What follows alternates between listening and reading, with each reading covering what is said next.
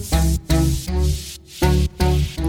Hey, what's up, everyone? Drew here, and I hope you're having a great day. Thank you for checking out our podcast, 108 North. This is the college podcast for First Baptist Statesboro. And I want to take a quick moment before we dive into the episode to say uh, if you happen to be a college student in Statesboro, whether you're going to Georgia Southern, Ogeechee Tech, or something in between, you're looking for a community and a church to plug into, we would love for you to come hang out with us at First Baptist. We're downtown, big church, 108 North Main Street. May look a little intimidating from the outside, uh, but we would love for you to come and worship with us and to learn how to grow. We're all about equipping and making disciples. So we have worship services at 8:30 and 11 o'clock every Sunday morning, and in between those at 9:45 we have a college gathering, uh, Bible study that we'd love for you to come join, hang out with. And then if you can't make that for some reason on Wednesday night, uh, we have a college large group gathering that gathers at 6:30 as well. So love for you guys to come hang out with us. If you want more information, there's notes in the show notes and details and links, uh, and you can always reach out to me. So hope you're having a great day. Thank you for listening. On with the show.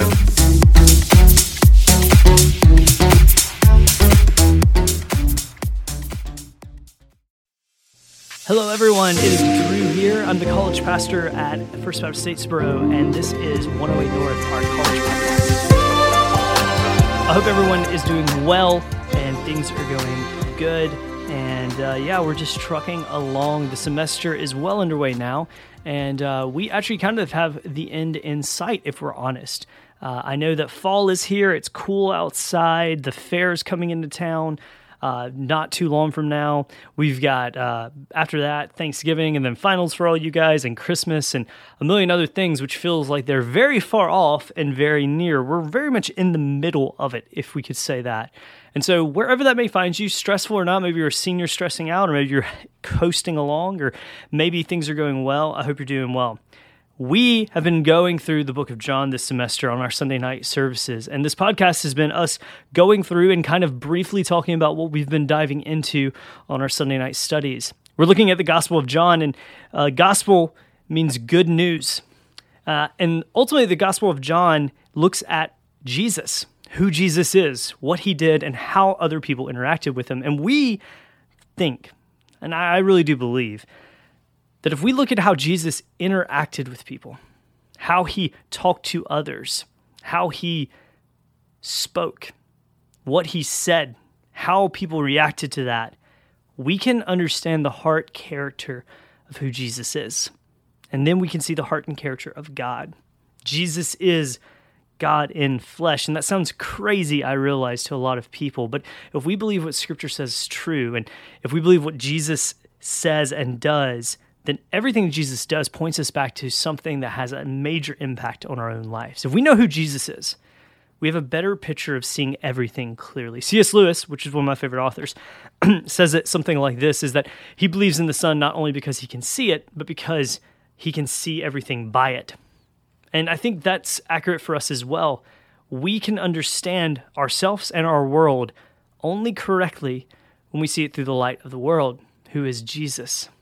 So, with that in mind, let's look at a very interesting interaction of Jesus, one of my favorite, I might add, in the Gospel of John, and it's in other Gospels as well. But before we dive into that, let me ask you a question. Have you ever been very, very thirsty? And listen, I'm from Georgia in, in the South, so it gets real hot down here for better or for worse. And there's not much better when it's blazing three digits hot than a very cold drink of water.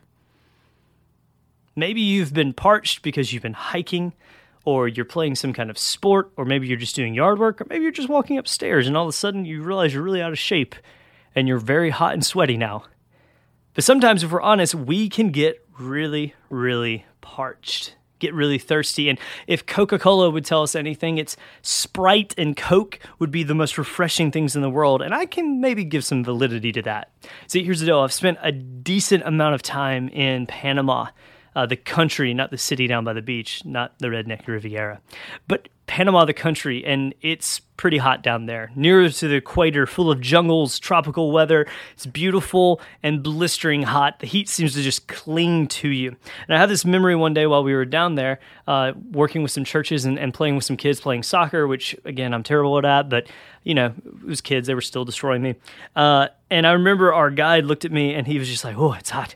I need to go get me a Coke. And I was like, yes, but let me tell you this Coca Cola in South America and Central America is on another level because it has real sugar still in it. Now, Coke's good here too, don't get me wrong. Again, I'm a Georgia boy, so I love me some Coca Cola and Pepsi can go die. But here's the deal nothing beats a real sugar Coca Cola in the middle of the day in Central America. It was quite honestly amazing. Me and my wife actually hit it off in Honduras on a trip, and uh, we uh, have a pretty funny story with Coke, uh, Coca Cola, that is. Uh, we ended up going into a store, and me trying to impress my wife, uh, went in and ordered some Cokes, and she didn't know any Spanish, and I don't either, but I kind of faked it like I did. Uh, and she, the lady said something, and I acted all confident, only to turn around and see her pour them into some bags for us to drink out of, which was a whole thing in and of itself. Nothing beats a really cold Coca Cola in the middle of a hot day.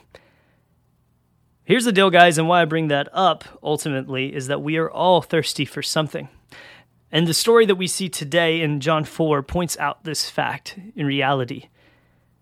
I don't know what you are thirsting for and what you're striving for, but some of us that ends up being experiences or people, maybe a particular person or a position, maybe power or some kind of material thing that you think if you get, it will fix this problem, whatever that problem may be. See, we have this story in John 4 that has Jesus going to Galilee, and he has to go through this place called Samaria. And culturally at the time, that was a no go. Uh, but Jesus goes straight through and stops outside of Samaria and uh, stops at a well in the middle of the day because he's because he's hot, hot and parched. He needs some water.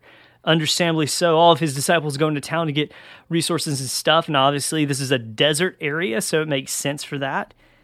And then Jesus meets this woman. This is what John chapter 4, verse 7, picking up the story, says this A woman of Samaria came near to draw water. Give me a drink, Jesus said to her, because his disciples had gone into town to buy food. How is it that you, a Jew, ask me for a drink? Uh, from a Samaritan woman? She asked, for Jews do not associate with Samaritans. Jesus answered, If you knew the gift of God, and who is saying this to you, give me a drink, you would ask him, and he would give you living water.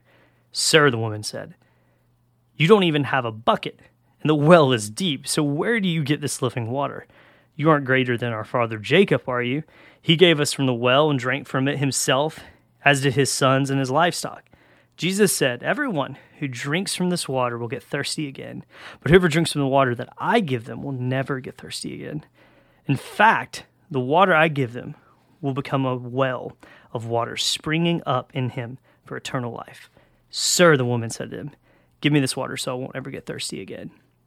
Now, right off the bat, let's be honest, it sounds like a pretty sweet deal, some water that makes us never get thirsty again, because we've all been thirsty before. Not to have to worry about that would be kind of awesome if we're going to be honest. But here's the deal Jesus meets this woman in the middle of the day and asks for a drink. And to us here in 2021, it may seem a little odd because that shouldn't really be that big of a deal. But there's a lot of cultural stuff happening here. Like I mentioned earlier, uh, Jews didn't travel through Samaria. And that was a big cultural reason. And we even see that in the story. The woman's kind of shocked and surprised that Jesus is even A, talking to her, and B, for sure asking her for a drink of water. See, the Jews hated the Samaritans because they were a mixed breed. They worshiped God, but they also had false idols in their worship as well. And Jews really didn't like that. More so than even that, really devout Jews would just make a massive trip around to not even avoid or get near Samaria. Think of it this way if uh, the middle of Georgia, let's just say Macon, uh, is Samaria, and you need to go from South Georgia up to Atlanta, they would go to Savannah, then to Atlanta to avoid middle Georgia. No uh, shade for Macon, by the way. It's probably a fine place. But just to kind of give you a, a context, it was not just like uh, easy or simple to go around. Beyond that, men didn't talk to women alone culturally at the time. So Jesus was doing all sorts of strange things. And we talked about Nicodemus the last episode, and it's interesting too because this conversation ends up being very similar to his, but completely different people, right?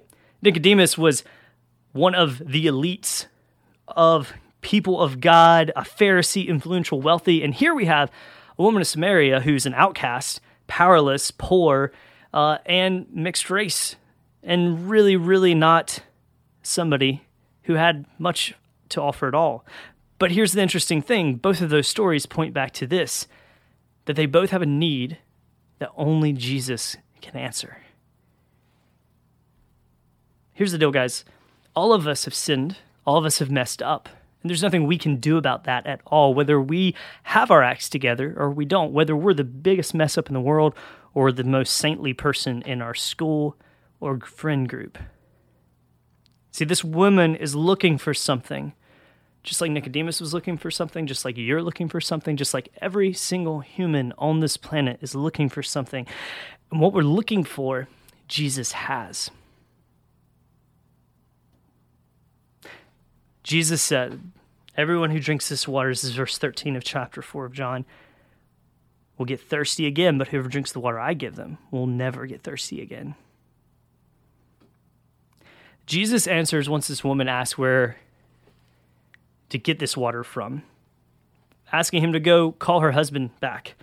And uh, she pretty much straight up says she doesn't have a husband. And Jesus makes this statement in verse 17 that you're correct in saying this you don't have a husband, for you've had five husbands, and you're the man you're living with now is not your husband. Automatically, she picks up on the fact that Jesus is a prophet, that there's something special about him. All of a sudden, he knows all this about her beyond the cultural weirdness of the fact that, you know, he's talking to her, asking for a drink, treating her kindly and with grace. He also knows things about her that she's not even said to anyone. And ultimately points to this true reality that he has what she's looking for. See, this woman has gone and tried the marriage thing multiple times. It's not worked out. She's coming to get water in the middle of the day, which is not common to avoid other people. And all of this points back to who Jesus is. Here's the deal, guys. Jesus is pointing out in this story that we have a desire, a design that only God can fulfill. Yet we're always getting that wrong and looking for it in other places. This woman is so convinced and so wrapped up on the material need of being not thirsty and not having to deal with the shame of coming out to get water so people look at her and judge her and do all this other stuff. When Jesus knows that fixing that's not really what's wrong, that there's a deeper, bigger issue here, a spiritual issue. That oftentimes all of us have this deep longing for something that we're trying to run after, whether it's a material thing or a person or anything else. And we think we know what's best. We think we know what will make us happy. We think we know the way. And really, we don't. I had a friend the other day say something interesting to me about a song, no matter how good it is, if you keep playing it, it kind of gets old. And this is true, right? There are songs that when they came out that you loved, but the more you listened to it, the more the radio played it, the more you did it, the more you started to hate it.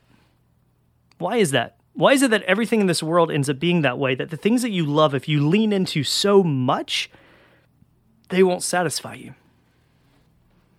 Ultimately, it's because it's idolatry. We're looking for something in those things that they were never meant to give. See, the only way we can find the satisfaction for our souls is in Jesus. Jesus is the living water. He is life. And we see that in this story that she, he is offering a solution to this woman's problem that's much deeper than just the surface level. See, here's the deal God's not opposed to your pursuit of happiness to some degree or your satisfaction. He's actually quite for those things, but He made you the way you are and gave you the desires to seek after the real happiness and the real satisfaction, real joy. And it's only found in Him, not in stuff and people and material things but only in the real living water, the real source of life, Jesus. Here's the deal, guys Jesus met this woman where she was. He was kind and full of grace to her, and yet at the same time, full of truth, telling her exactly who she is, but also calling her to something greater. The story ends with Jesus telling her who he is the Messiah, Savior. She goes and tells her whole town her life is changed in a moment. And the reality is, if you talk to Christians, this is the same story for all of us that we were looking for something and then we found Jesus and everything changed. So, my question for you guys today, whether you're listening on the podcast, you're driving your car, you're in between classes, or you're just stressed out, is this What are you thirsting for? What is the thing right now that if you could just have that thing, that person, that career, that job, that thing that you thought this would be it and everything would be good? And let me ask you this question Is that Jesus? Or is that something you are wanting that's going to let you down? Because I promise you this only Jesus doesn't change. Only Jesus can fill our soul. Only Jesus is that well that never runs dry. Jesus is life. And so we're looking for it probably in all sorts of wrong places. I know I do sometimes. And it's a constant fight to come back to that. So, my encouragement to you is to run back to Jesus, trust in Him, drink deeply of the life of the living water, who is He, who is Jesus. And know that those other things, even though they may be good, were never meant to give you satisfaction and peace in your soul. What are you running for for those things? And would you be willing to lay them down and run to Jesus instead? Praying for you guys. Hang in there. Peace.